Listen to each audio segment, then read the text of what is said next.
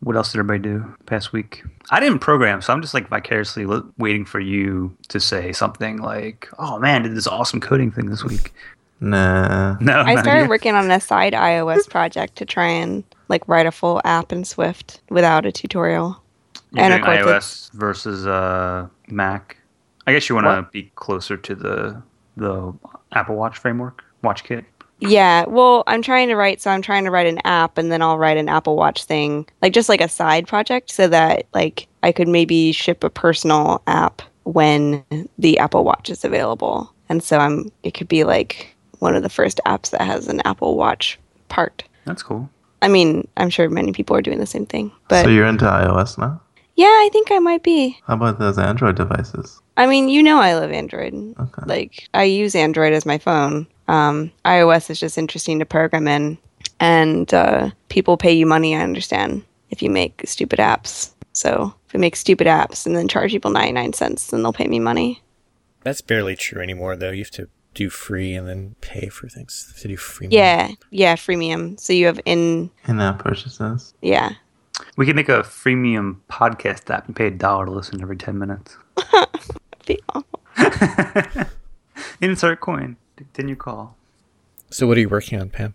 I'm working on like the app that I've like pondered writing forever, which is just a, a Scrum. Well, it was going to be the original version of it years ago was I was going to write just like a timer app. And then at the end, it's a, it's for timing people when they're talking. And at the end, there's a repeat loop of someone saying, "Please stop, I'm bored." Um, uh, that is the Pam app for sure. Yeah. And so I pondered writing this forever and I tried to do an Android version. Also, writing timers is hard. So it's like one of those things that's like, well, hard for a beginner. Like that it's like using the timer library because you have to deal with time. And so, like, time is hard. Uh, and so I've had a lot of fun with NS Timer. Uh, and by fun, I mean that there's because the the problem the problem still with writing Swift, and it's also kind of you know I'm like both sad. I'm like, oh man, I'm not like a Swift hipster because you know there's t- like plenty of people who like were on Swift the second they announced it. So I'm also glad they were though because they have lots of blog posts that have been helping me out. So I appreciate the Swift hipsters, but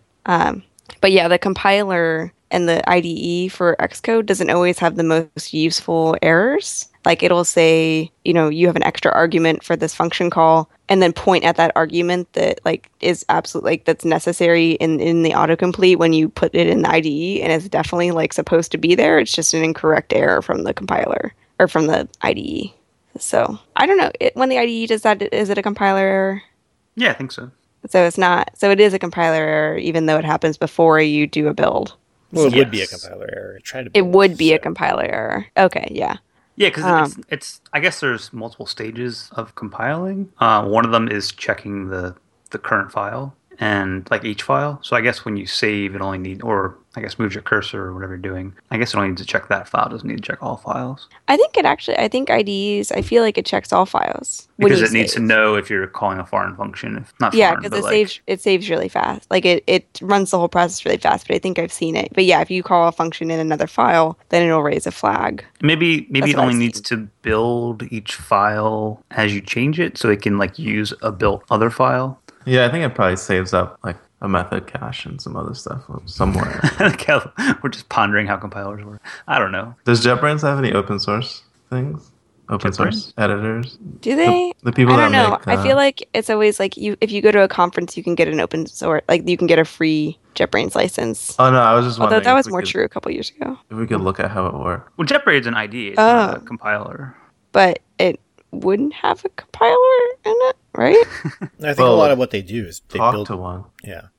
All I'm saying is, I wait, think wait, they Len, are you probably- saying? Wait, wait, were you saying they would have a compiler or not? I mean, they do their own stuff on top of whatever they're building. I think that's kind of their value proposition, right? To like compile things somehow in memory. I, we don't know.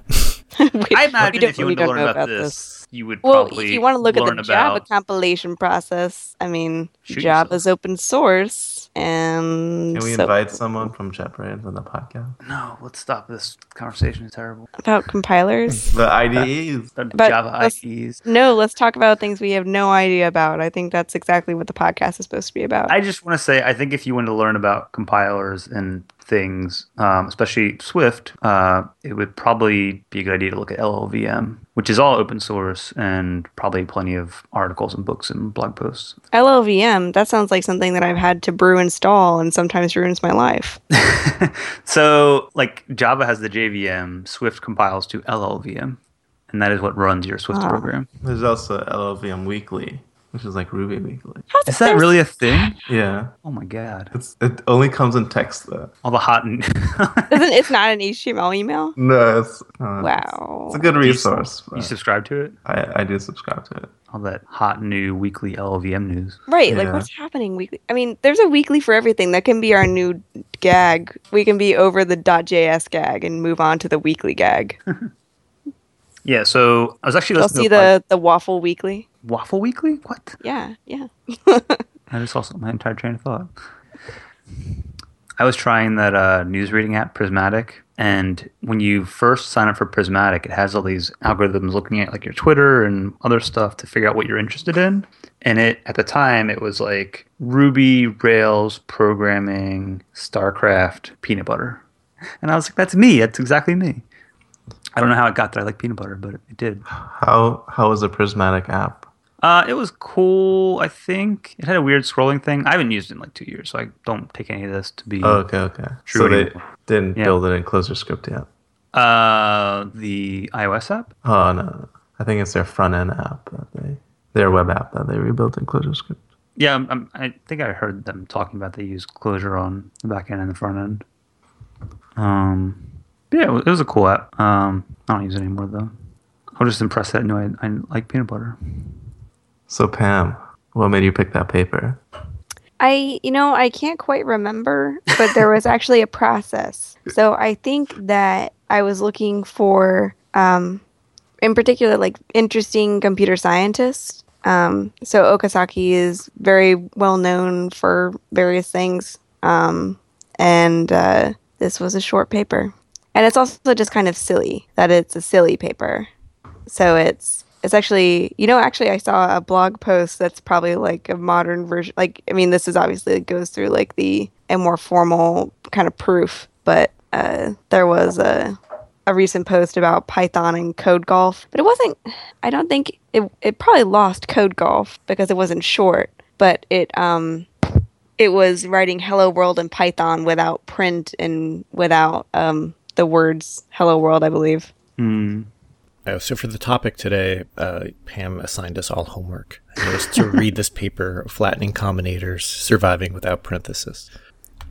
So the uh, silly premise is that, um, which is obviously like made up, is I just you know I spilled stuff on my keyboard and now the nine and zero keys don't work. Um, I can use nine and zero as numbers, but I can't use parentheses. Um, and so how do I do combinators without parentheses? I wanted that to be real. I mean, maybe it's real. But I don't I want to spoil your dreams. Well, then I, I like the other one in section four where he gets another email that says, um, "My roommate thought he could it. fix my keyboard, so I let him try, but he made it worse. Now it's making a funny burning smell, and only two keys work: P and A."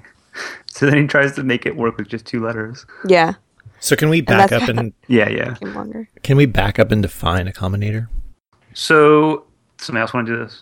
No, you were going. All right. Uh, so as I understand it, combinator. So if you look at lambda calculus, which are functions with arguments bound in the scope of the function, and all you can do is make functions and call functions, but you can't assign things to names. So there's no way for in the body of a function to refer to the function itself. You can't have a recursive function or a loop in lambda calculus. But there's a thing called a combinator, which I don't fully understand yet. Um, but you basically pass a function into this other combin- combinator function, which will turn your function into a recursive function.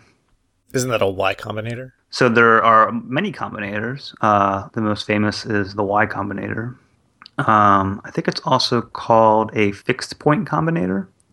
Uh, if you want a really cool video of the late great Jim Weirich, he gave a talk at RubyConf 2012 called "Why Not Adventures in Functional Programming." I'll put a link in the show notes um, where he uses Ruby and um, like Ruby's stabby lambda syntax. So he basically writes lambda calculus and spends an hour building up combinators in Ruby using nothing but uh, lambdas. It's a really cool talk.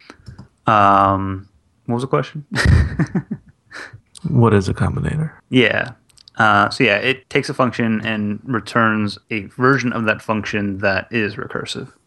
Um, yeah, I found the link. I'm going to post it in the show notes. I completely forgot though why they use combinators in this paper. I'm a little lost on the uh, recursive part. I didn't. I thought the Y combinator was the only one that was recursive, and other combinators were just like higher order functions. So Yeah, I think yeah, I think Len might be right. The Maybe. combinator, that Y combinator would have that specific use case that it's according to Yield, the Wikipedia, a combinator is a higher order function that uses only function application and earlier defined combinators to define a result from its arguments. So writing a combinator is a way of um, simplifying things before use like well simplifying things in a way before using them in logic such that so that you don't have like numbers in your expression. So the the functions that get passed in can't have like any closures or any other variables. Eh. So okay, uh, and backing up again, um, the author uses the example of uh, reverse Polish notation calculator, where you push things onto a stack. So instead of saying like one plus two, you say one two plus, and then so if you want to add one and two together, and then add three and four together and multiply them, you do one two plus, and then plus will pop the one and two off the stack and result in three, and then you do three four plus, and that will pop three and four off the stack, add them together, and make seven, and then you just pass it multiply, and then there's two numbers in the stack, and multiplies those two numbers together. So it talks about adding, um, I guess, commands or functions, uh, push and apply, which push um, expressions onto the stack, and then apply, which which runs them. Well, a lot of this was about changing the order of like the way messages are sent. Is the way I, I was interpreting it. So instead of like when you use parentheses and you'll say like uh, add parentheses one comma two, uh, then like the messages you're sending to add are going from right to left. And this is like one to add. It's going from left to right, and thus you don't need the parentheses. Yeah, I know that was the theme of the paper, but by the time I was done reading this, I completely forgot about that. I was just kind of like bending my mind with this, this other way of computing. Um, I don't know if that was the intent or if I just misunderstood the paper. Pam, what did you take out of this paper since this was your homework? Yeah, I mean, it's one of those things where like I probably understand like 30% of it, but I think that's the only way you get smarter is by doing things that you only understand 30% of. So hopefully, even though maybe like we should probably get heckled on a math podcast for this episode. um, I hope that there's a math podcast centered around heckling. And but I do think I just think it's interesting and it's just kind of, you know, maybe I kind of vaguely understand what he's talking about. Yeah, I thought it was really interesting. Um, I'm glad that I had spent some time at some point learning church notation and lambda calculus, which made a lot is of paper. church notation? It puts you way ahead of us. Um, so like the lambda symbol, Mm-hmm. and then a letter that is a function and an argument, and then the dot uh, separates the function arguments and the body. So if you wanted a function that took x and returned x, you would do lambda x dot x, and that is the identity function, which he names as empty in um, section three, three point one. Uh, but essentially, like lambda calculus, as defined by uh, was it Alan Church? Something Church. I think it's Alan Church, and I'm only second guessing myself because I don't believe that both Alan Church and Alan Turing are both named Alan. Uh, but essentially, using nothing but function arguments. I, I checked I checked the internet. It's Alonzo Church. Alonzo Church. Thank you, Pam. Um, the lambda calculus using nothing but function definitions and their application, you can compute anything. So um, there's a concept known as a church numeral, so that essentially uh, numbers, real numbers, are just nested functions. So unwrapping them basically uh, subtracts or increments. So like the number three is three, th- essentially three trues um, nested together. So true is a function that takes well, it's two functions, um, but it's a function that takes two arguments and returns the second one, or the first one. and then false returns the second one. So think of like an if statement. So you can basically represent all these com- computational like literals, like um, numbers and true and false, and like decisions in code as these functions. But knowing that, it's still very hard to follow this paper. Basically, whenever you look at this stuff, if you just see a dot, place it with a parenthesis and a parenthesis at the end of the line, in most cases. I had tried at one point to make uh, a program in the sense of like actually doing real world work using nothing but lambda calculus in Ruby. Uh, I didn't get very far, but I know Corey Haines did this too, and he got a lot farther. Uh, where so you start from these nothing but functions, and you start making things like true and false, and you start making uh, numbers, and then you start making functions that can uh, you know add or subtract from numbers, and functions that can make lists. And then you keep building these things up until you have enough building blocks that you can actually write a program as we think of it. It's, I don't know if he was doing like Hello World or Game of Life, but I think Jim Weirich also. Life. I think Jim Weirich also had a gist that was um, FizzBuzz using nothing but lambdas. Um, I believe that was called Programming with Nothing. Yeah, I'll just I'll just put this link. This is a great uh, read if you want to see how you build up an entire language out of nothing but functions. A language or a program? Uh, both. So, for instance, um, Haskell, Haskell compiles into, I believe, something called System F, which is nothing but a typed lambda calculus. Um, I'm sure it has some other things in there for optimization, but essentially, my understanding is, is all of Haskell compiles to essentially a lambda calculus. Is there a difference between the combinator and the combinator pattern? I don't know. Well, good talk about a paper. What did everybody else think? So I yeah, Oh, like I said, I kind of lost the uh I guess the goal by the end of like doing the left versus right applicative. Um Well, Any- any I mean, you, takeaways? you did you did point out that in the uh, uh, in you know midway through the paper, it changed the changed the goal to not only not use uh or, or to only use the letters P and A. oh yeah. So, so it did change midway through from because he he got to doing it without parentheses decently fast.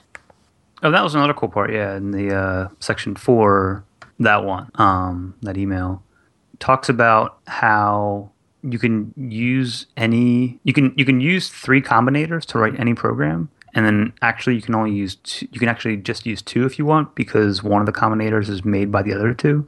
And then somebody else made a combinator that you just have a single combinator, and then the other two are calling that combinator two or three times. Yeah, that's actually um in in the book. I I think I'm actually just gonna buy myself a copy because I I keep renewing it from the library and I'm not finishing it. I'm about 100 pages into Gödel Escher Bach. But one of the very first things that it does is introduce a, a form like a, a made up kind of formal system of logic, or maybe it's not made up. Um, but uh, but he introduces it like it's you know for that book. Um, and that that did help with kind of understanding this too of like that's like what i guess once you understand what a formal system of logic looks like and that's why like maybe that's that's also why it kind of made sense to you since you know these other kind of notations that you know once you know one formal formal system you can understand the other ones Yeah, I guess you're right. Yeah, I'd like to learn more formal because I don't have a computer science degree, so I never learned like big O notation or like time complexity or this might be the same thing. I have no idea. Uh, and lots of times I'm reading papers, like in this paper, it has the little brackets with the the ceiling and the floor, which might be what those actually mean. Do you all know what I'm talking about? The uh, trying to figure out where in the paper it is. Oh, in section two at the bottom of the page he uses square brackets, and sometimes the square brackets have only the top part, sometimes they have only the bottom part. We should look it up. Um, but is there a, a thing for a paper where?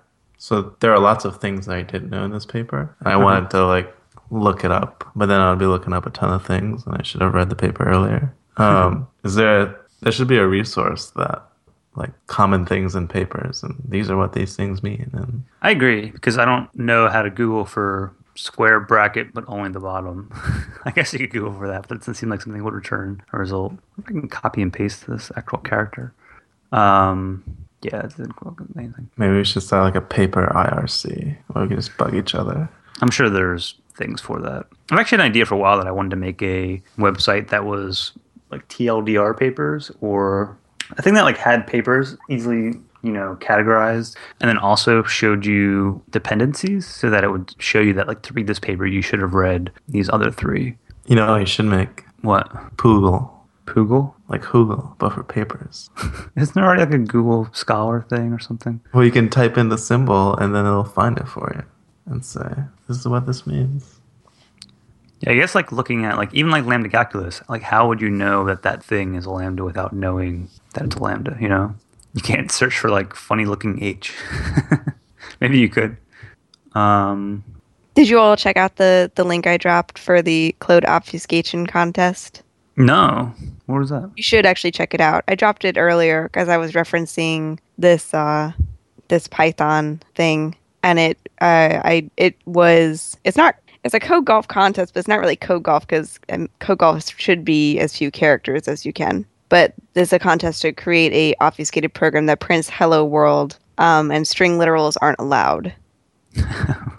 and What, then uh, this person uh, put additional restrictions just for fun that it has to be a single expression um, and no integer literals. Is this Python? Yeah, this is Python. Okay, that looks fun. hmm And he breaks down how he broke it down, which is interesting because I always appreciate when code golfers do that and break down how they actually did it. I guess like one thing you need to overcome is like how do you get a letter from a number? And once you can do that, you can just increment things to be whatever letter you want them to be. I think it's pretty much what happened in the programming with nothing uh, post. Well, and in this, it's interesting that uh, they're actually accessing like the first thing is getting importing true and then class name and getting so getting the uh, getting letters by a list parsing of class names Oh, as, wow. as like an array, Huh. but like it would be like a list in Python. Pam, in reading Gödel Escher Bach, do you know what Gödel numbering is? Nay, Nay. Nay, I don't think I haven't gotten to it, or maybe it's not there. But I'm, like I said, I'm only 100 pages in, and it's some what 500, 600, 700. I don't even know. I've forgotten. Because I saw The this in the paper. The I book saw the- larger than my head. I I, saw this Gödel numbering comment, and I was like, I know what that word is. yeah, Godel. Um, but in in my brief tour of Wikipedia, I saw that uh, Alonzo Church uh, was I was famous for the Church Turing thesis, which obviously I had to click on because of Alan Turing. Um, and they somewhere along that they mention uh, Gödel, Uh, is So- the and it's interesting because it's you know I mean that's this is why computer science is basically the coolest thing because it's in the last hundred years we've figured out some crazy shit. Yeah. And like some of it has also been like in the case of Gödel, it is crazy shit that invalidate well not invalidates, but I guess serves as a challenge and I almost want like I know this is like kind of more idealistic, but saying like it's an expansionary factor. So because the Gödel the Gödel theorem is that in kind of in this in a like in a perfect system there has to be an expression that cannot exist in the perfect system, something to that tune Say that again. that's why it's all about straight. That's why the whole thing about Gödel Escher Bach is about strange loops. So, so in one of the stories that I just read, if there's a perfect phonograph, uh, then the perfect phonograph can play any sound, including the sound that breaks the phonograph. But then it's not a perfect phonograph because it broke itself. But it is because it can play the thing that breaks itself. So I started googling around for like uh, logic stuff after I read this paper, and one of the I should probably have a link to this before I say what I'm saying.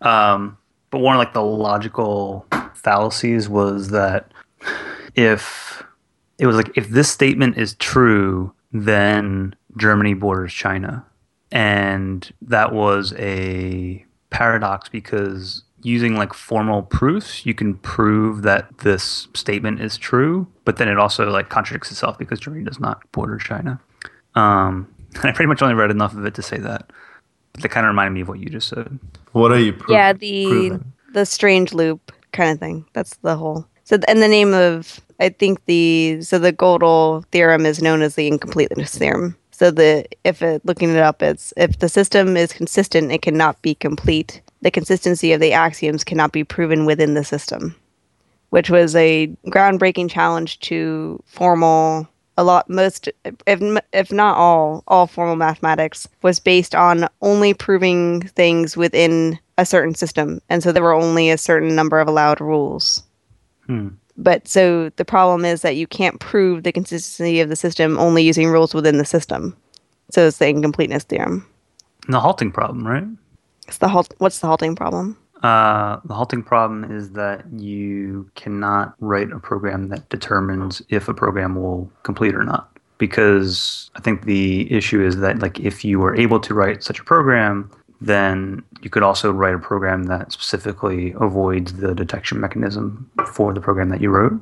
So, like, you can't you can't ensure that computation will complete.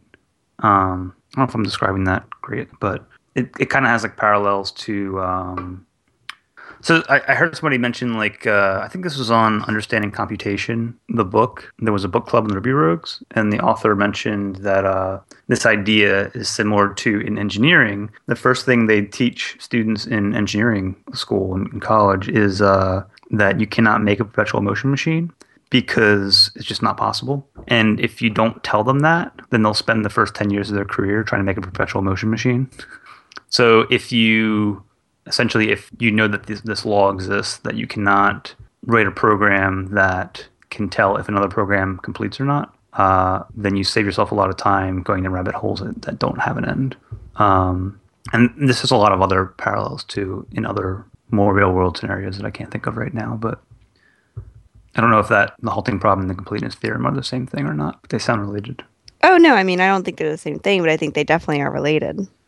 Speaking of rules, I like that. Uh, where was that last part? Oh, basically, like talked about proving.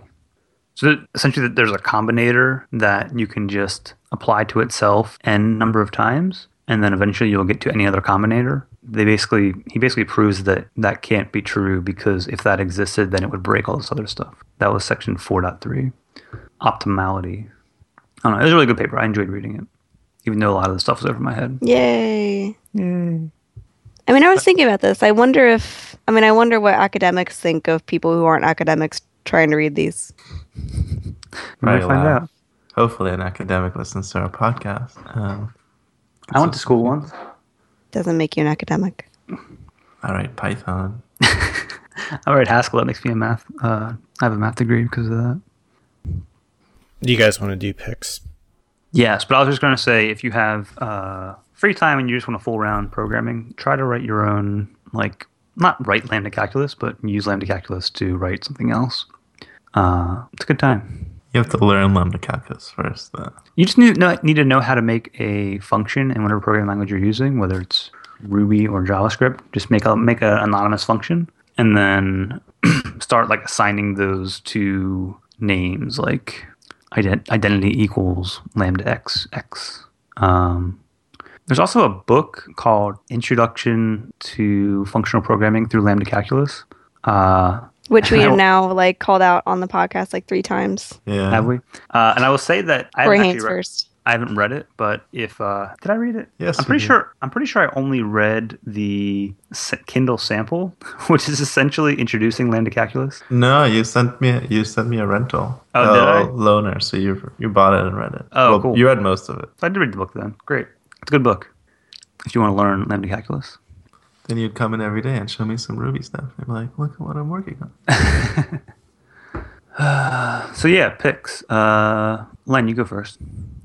Okay, so my pick this week is the book The Martian, uh, which was kind of like Gravity, only this guy's stuck on Mars and he has to do kind of MacGyvery stuff to survive, and nobody on Earth knows that he is uh, abandoned on Mars. And I actually got really addicted to it on Saturday and uh, read it straight through. So it's just kind of like uh, binge watching, but with a book. Wait, what'd you read? Uh, the Martian by Andy Weir. Uh, it's kind of like Gravity, the movie, uh, but uh, it's about this guy who gets like uh, separated from his crew, and they leave him for dead on on Mars. So yep, the Martian. Pam, do you have a pick? Yeah, I'm looking through my Twitter favorites to see if there's something I can pick out. Um, there's I'll pick a video that I want to watch that I starred. That's um, from from the Frontiers conference. The video uh, making maps the role of front end infrastructure at Etsy um, about how just like I mean I guess it's I don't know. I haven't watched an Etsy video in a while, but this is probably all, all they talk about of how does Etsy deploy so many times a day. Um, but this is what the what the front end infrastructure team does to help with the build pipeline and uh, stuff like that. To also delete code to reduce how big the stuff is. So that's the video I I started to watch. Cool. Uh, Jervon, do you have a pick? I do. Um, music pick slash documentary pick. Uh, I watched this documentary called The Regeneration Music Project. Uh, it's about uh, kind of new school music, uh, going back or merging old school music. Uh, so they picked like five popular DJs, and those DJs had to uh, basically merge old school music.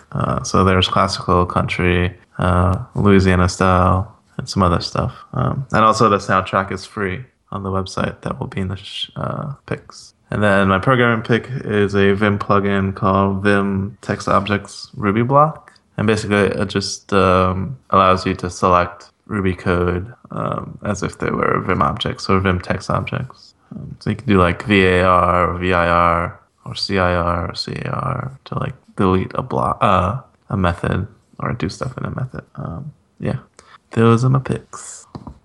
Justin, do you have a pick?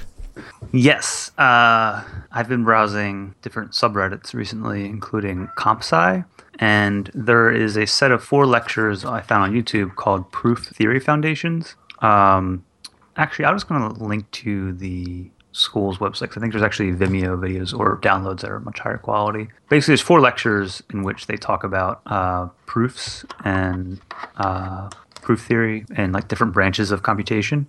And I've only read, uh, watched half of the first lecture, but I'm planning to watch all four. And it seems like a really good resource if, uh, like me, you didn't go to a computer science program and want to learn about proof theory. Um, so check that out.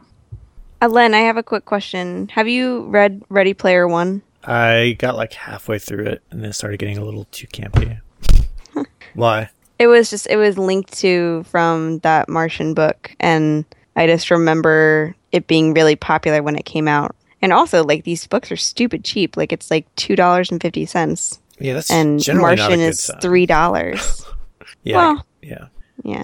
yeah. Ready Player One is about this, uh, like the advancement of the internet to the point where people are basically just playing one massively multiplayer online game. Uh, and the guy who created it died and left control of the world to whoever could uh, figure out this puzzle. And there's like all these companies who are like vying to do it, and they're like paying people to like try to solve it. Uh, but the puzzles basically are solving like every single like 80s and 90s like little bit of trivia and nostalgia. Um, and it's written, it's uh, read by Wil Wheaton. So it's just like random nerd uh, trinkets throughout the book.